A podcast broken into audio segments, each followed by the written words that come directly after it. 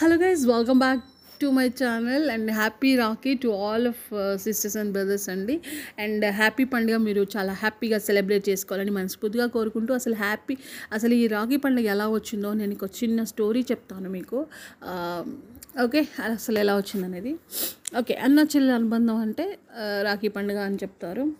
రాఖీ పండుగ రోజు ఓకే అమ్మా నాన్నల ప్రేమ కన్నా చెల్లెలి మీద ప్రేమ ఎంతో తీపిది చిన్ననాటి చెల్లిమి వారిది. ఏడాదికి ఒకసారి జరుపుకునే అన్నా చెల్లెలి పండుగ రాఖీ పండుగ. ఎప్పుడు వస్తుంది అని ఎదురు చూసే అక్క చెల్లెలు మా అన్నయ్యకి తమ్ముడికి రాఖీ కట్టాలి కానుకలు పొందాలి అని అని అనుకుంటారు. అదే కాదండి ప్రేమతో కూడా ఉంటుంది. సో మరి రాఖీ విశిష్టత గొప్పతనం ఏంటో మన కుల కుల మతాలకి అతీతంగా జరుపుకునే పండుగ రాఖీ పండుగ అండి. అసలు ఈ రాఖీ పండుగ ఎలా వచ్చింది? ఇంతకీ అసలు రాఖీ అని ఎందుకు సెలబ్రేట్ చేసుకుంటున్నారు? అనేది తెలుసుకోవాలంటే ఈ కథ ఒకసారి వినండి. శ్రీకృష్ణుని మేనత్త స్మితాదేవికి వికృత పిల్లాడు పుట్టాడు. ఎవరి చెయ్యి తగిలితే సాధారణంగా మారిపోతాడో అతని చేతిలోనే శిశుపాలుడు కూడా చనిపోతాడు. శిశుపాలుడు చనిపోతాడు.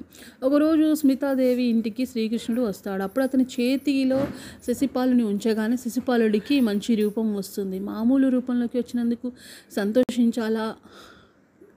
సంతోషించినా కానీ తర్వాత భయపడిపోతుంది. అతని చావు శ్రీకృష్ణుని చేతిలో ఉందని తెలిసి స్మితాదేవి భయపడిపోయి ఇలా ప్రాధేయపడింది. తన కుమారుని చంపాల్సిన సమయం వచ్చినా క్షమించు అని శ్రీకృష్ణుని కోరింది. అప్పుడు శ్రీకృష్ణుడు కరిగిపోయి ఇతను చేసే తప్పులు వంద దాటితే దండించక తప్పదు అని వరం ఇస్తాడు.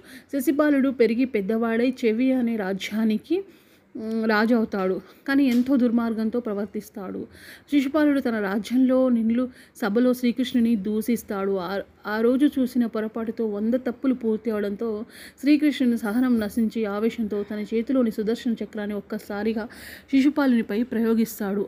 ఆ ఆవేశంలో తన చేతికి స్వల్ప గాయమైతే అందరూ నలుదిక్కుల పరుగులు తీస్తారు. కానీ ద్రౌపదీదేవి మాత్రం తన చీర కొంగు చించి రక్షణగా చుట్టింది.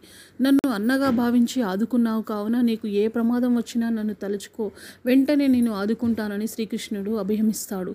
ఈ సంఘటనకి రక్షాబంధన్ అని నంది పలికింది. అని చెప్పుకుంటూ ఆ తర్వాత కాలంలో కౌరవులు ద్రౌపది చీరను లాగినప్పుడు నీదు సభలో అవమానించాలి అనుకున్నప్పుడు దానిని అడ్డుకున్నాడు శ్రీకృష్ణుడు. అప్పటి నుంచి శ్రావణ మాసంలో వచ్చే పౌర్ణమి రోజు రాఖీ కడతారు. సో ఇలాగా రాఖీ పండుగ వచ్చిందనమాట and happy once again happy rakhi to all of my subscribers thank you